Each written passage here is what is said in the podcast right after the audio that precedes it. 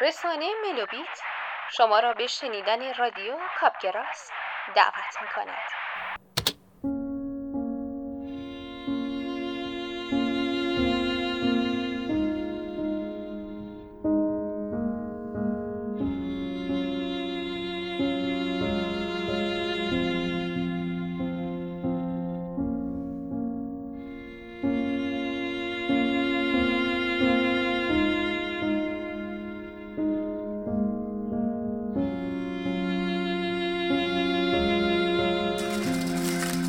کرکره دکونو کشیدم پایین و رفتم سراغ کیوسک.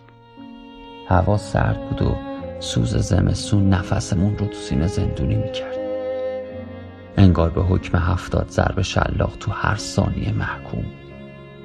محکوم بودیم به جرم زندگی. تازیانه های روزگار کم نبود انگار که هوا هم کم نمیذاش برامون شال گردنی که فریبا بافته بود و دور گردنم سفت تر کردم و رسیدم جلو آقای کمالی اوقور به خیر آقا. آق کمالی سرش رو تو دکه آورد بیرونی یعنی دادات که بیاد. تشکر کردم و گفتم که نباید برم. مشغول شدم و خیلی پیگیر و اهل روزنامه و خبر نبودم. نه که بی تفاوت باشم نه. اما گرفتاری ها هر روز با خاکر را می اومدن و میشستن رو شونه هامو نمی رفتن. حالا هر چقدرم که بتکونم نمی‌تونم گرفتاری های دیگر رو تو دلم جا بدم. ولی یه نگاهی بهشون انداختم. تون خبرها از جلو چشام میگذشتن و اتفاقات بزرگ و کوچیک دنیا رو تون چار تا ورق جا داده بودم بی حواس یکی رو برداشتم و مثل هر روز مست بوی چای روونه چای خونه هاجری درویش شدم. رفتم و رسیدم تا چایم بیاد همین شکلی ورق می‌زدم. تا چشمام افتاد به سرتیتر حوادث و اخبار مهم. مرد جوانی در محدوده سنی 24 27 سال چای نرسیده زدم بیرون از بهشتی شیراز. مثل مرغ پرکنده به در و دیوار می هیچ خویشاوندی ندارد. تو سرم تکرار می شد ردیف می شد جلو چشم نوشته اون شب تو تاریکی اتاق راه می‌رفتم که به فریبا گفتم باید برم شیراز. وسایلم رو جمع کنه بلکه تا فردا شب رسیدم شیراز. فریبا هاج و واج از این کار من. فقط چشم گفت و یه چمدون کوچیک برای چند روز مهیا کرد. توی راه افکارم به هزار رنگ و شکل تو ذهنم رژه می‌رفتن خیالم آسوده نمی‌شد می‌رفتم تو گذشته میومدم به حال. می‌رفتم تو دل دیشب دنیا برام می‌شد یه چرخ و فلک تو دور تو. شب نشده رسیدم شیراز. آدرس بیمارستان رو گرفتم و خودم رو رسوندم. از در و دیوار بیمارستان غم و بیامیدی میریخت. هرچی هم من به اتاقی که آدرس داده بودن نزدیک تر می شدم دیوارا سفید تر می شدن و حال و احوال من نزارتر. صدای کفشای پرستار مثل چکش ضربه می‌زد به حالم و خرابتر می‌کرد. چشام می‌خواست زودتر ببینه کیه که دو سال و نیم بین مرگ و زندگی بیقرار تقلا می‌کرده کیه که از دیشب گروب دل منو بیامون کرد. همینجاست اتاق ممنون. دیدم خانم. وقتی تن بیجونه شو دیدم که بین ملافه سفید و دستگاه و سیم بود.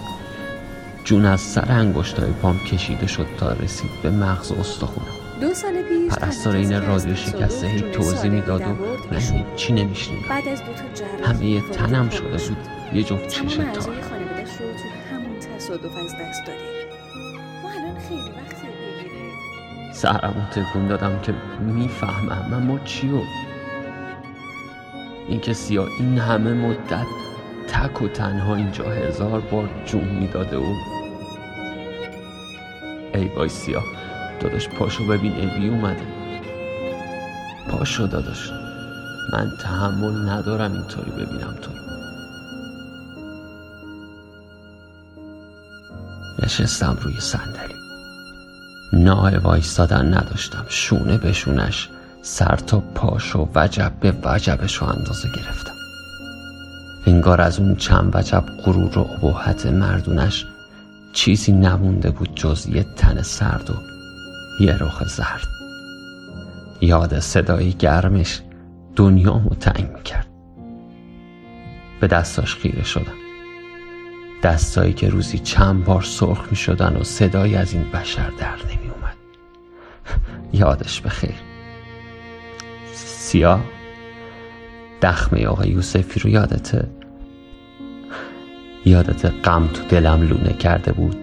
عمیقا نامید بودم و تنهایی اون تلخی کامم رو زهرمار کرده بود. یادت می‌گفتی غم و درد شونه هامو خم کرده؟ یادت گفتی ابی تو از من کمتر زندگی کردی؟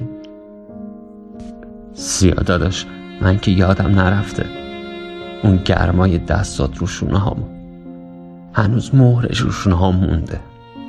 باور نمی کنی نه؟ جون ابی راست میگم. اصلا پاشو خودت ببین باور نداری حرفم می‌دونی چی گفتی به هم دور میدون انقلاب؟ سرت فقط پیش خدا خم باشه داداش. غم که چیزی نیست. میاد و میره. سیاه دست بذارم رو شونه هات. تو گوشت بخونم. بگم به خاطر خدا چشماتو با کنی وا می‌کنی؟ این بار نوبت توه.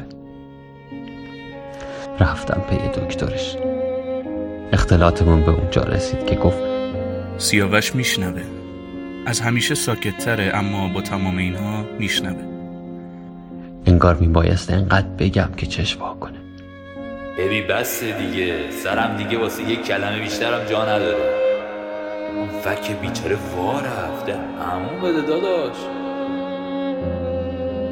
می‌خواستم ازش اینا رو بشنوم. از بیمارستان زدم بیرون. بی هوا راهی شدم تو شهر قریب. می‌گفتم آخه دنیا دین و ایمون نداری.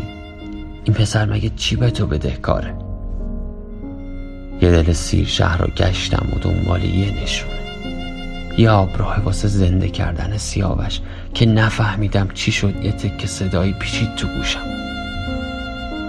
سیاه. محله بهار شیراز دبیرستان قدیمی. آقای یوسفی رفقای دبیرستان. یواش یواش فهمیدم باید چیکار کنم. خودمو به یه مسافرخونه رسوندم و تلفن رو برای چند روز مصادره کردم. بالاخره سیاه بود که باید بیدار می‌شد کم کسی نبود که. گوشی رو برداشتم و اول نفر به خونه زنگ زدم. فریبا برداشت. فریبا خانم پیداش کردم. اما چیزی نپرس ازم و بذار نگم برات. فقط بی زحمت برو از داخل اون جعبه که تو گنجه اتاق تایی هست یه دفترچه رنگ رو رفته است. برش دار بیار اسم و نمره تلفن اینا که میگم و بخون برام.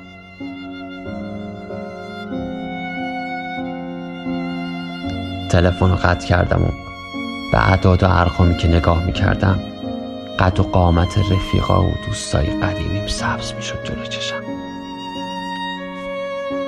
از بین اون همه رقم و اسم چند نفری جوابمو دادن و بعد از اون همه تماس یه لحظه دیدم جوونیم پشتم صف کشیده. مرور اون همه خاطره فقط یادآور این بود که زمان داره مثل ابرای بالای سرمون پرواز می‌کنه. از بین همه رفقا علی و اوستا مسعود و حسن روونه شیراز شدن.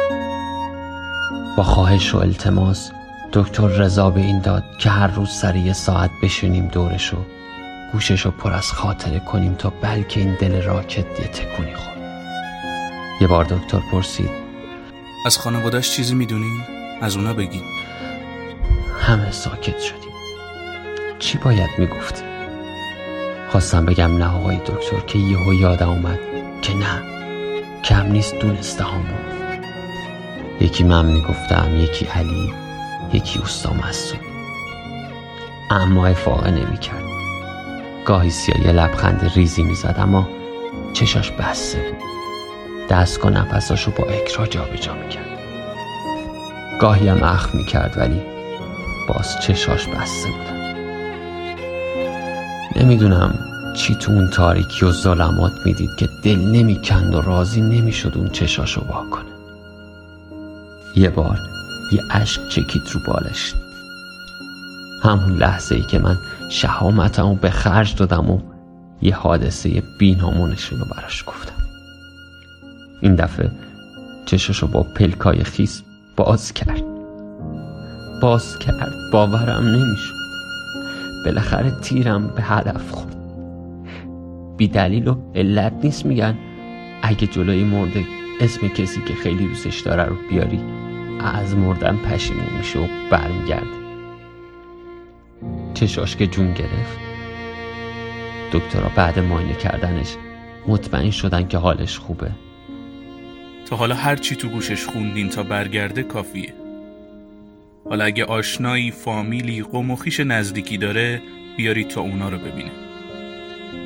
سیاوش چشم باز کرد. اما زبونش هنوز تو روزه سکوت بود. افتار نکرده بود. هی با خنده می‌گفتم سیا بگم حاج بابا دلا و اکبر رو بگه افتار کنی. غروب شد. باز هیچی نمی‌گفت. روزای اول می‌گفتن طبیعیه که چیزی نگه. راستم می‌گفتن سیاوش از یه سفر طولانی با یه عالم حرف تو سینه و سر داشت. برگشته بود. یه کهنه سرباز خسته جنگ مرگ و زندگی بود. هرچی که بود ملات این قصونیت اونقدر قوی بود که مانع از گفتن یک کلمه از زبون سیاوش می‌شد.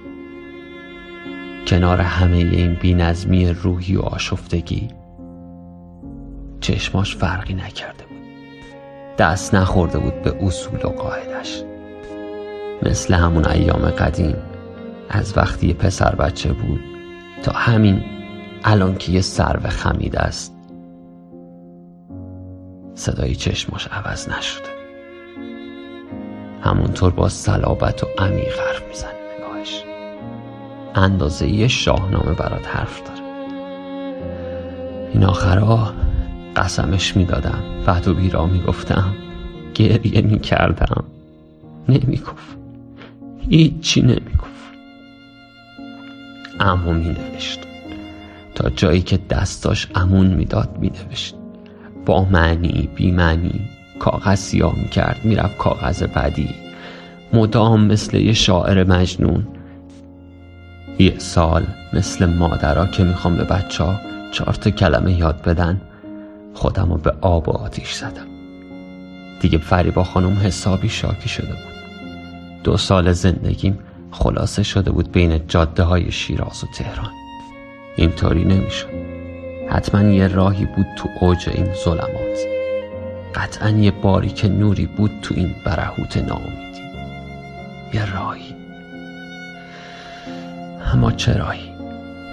برگشتم تهرون سردرگم بدون حتی یه نشونه. محلمون دیگه سوت و گور شده بود. آدما و همسایه ها خیلی هاشون سفر کرده بودن یه عده یه محله دیگه یه شهر دیگه. یه دم رفته بودن دیار باقی. قدیمی ها اما هنوز جلوی در خونه ها میشستن. خیره می شدن به کوچه و آبراش حکم اعتبار محل بودن. با دیدنشون میفهمیدیم اشتباه نیومدیم. به خونه ها که چشمم میافتاد یاد حال و احوال سیا میافتادم که چقدر شبیه میبارا شده. پیر و ترک خورده زنگ در رو زدم. یه پسر جوون در رو باز کرد که اهل محل می‌گفتن که داداشش خیلی وقت از این پسره از حرفای من چیزی نفهمید. مادرش با صورت نگران و در حالی که داشت چهار قدش رو مرتب می‌کرد رو سرش رسید جلو و حراسون گفت پیرمرد و پیرزنه تک و تنها بودن از اینجا رفتن. والا من آدرس و نشونی ندارم ازشون. اما بونگایی که خونه رو بهمون اجاره داد قرار شد براشون دنبال خونه بگرده. با هزار تا بدبختی آقا هاشمو پیدا کردم. در بونگا تخته بود آقا هاشم مریض احوال گوشه خون. با دست لرزون و با ایما و اشاره آدرس بهم داد. رفتم پی آدرس و تا پیرزن چشمش بهم افتاد انگاری جون گرفت. فکر کرد از دوستای پسرشم. بی امون حال احوال می‌پرسید و منو دعوت می‌کرد که بیام تو اما من تا سال اون پرسیدم خاموش شد. گفت یه شب کوله بارش رو جمع کرد و گذاشت رفت. بعد پیغون فرستاد که جونش سلامته و خونه امش درست یادش نبود نمره تلفنشو ثبت کردم تا حاجی بیاد اون داشتش. دم غروب شماره تلفن تو دستم بود و بی وقفه این تکه کاغذ رو تا می کردم و باز می کردم. انقدر تو عرق دستم چروکیده شده بود که کم کم داشت شماره هاش محو می شد. دلم آروم نمی گرفت نمی‌دونم چجوری باید جمله سرهم می کردم طاقت بردم رفتم تو اتاقک و تلفن رو برداشتم و شماره رو گرفتم. امش بعد هزار جور سوال و زمانت و خواهش و التماس راضی شد که شماره خونه خودش رو بده. فرداش پشت تلفن با دستایی یخ کرده نشسته بودم. فریبا کنارم وایساده بود مدام می‌گفت آقا ابراهیم آروم بگیر و ازم می‌خواست که جای من حرف بزنه که مبادا این گرفتگی زبون سنگ جلو پام بشه. نذاشتم. گفتم این کار منه فریبا خانم. چند بار خطا کردم و از نو گرفتم. فریبا می‌خوند و من می‌گرفتم.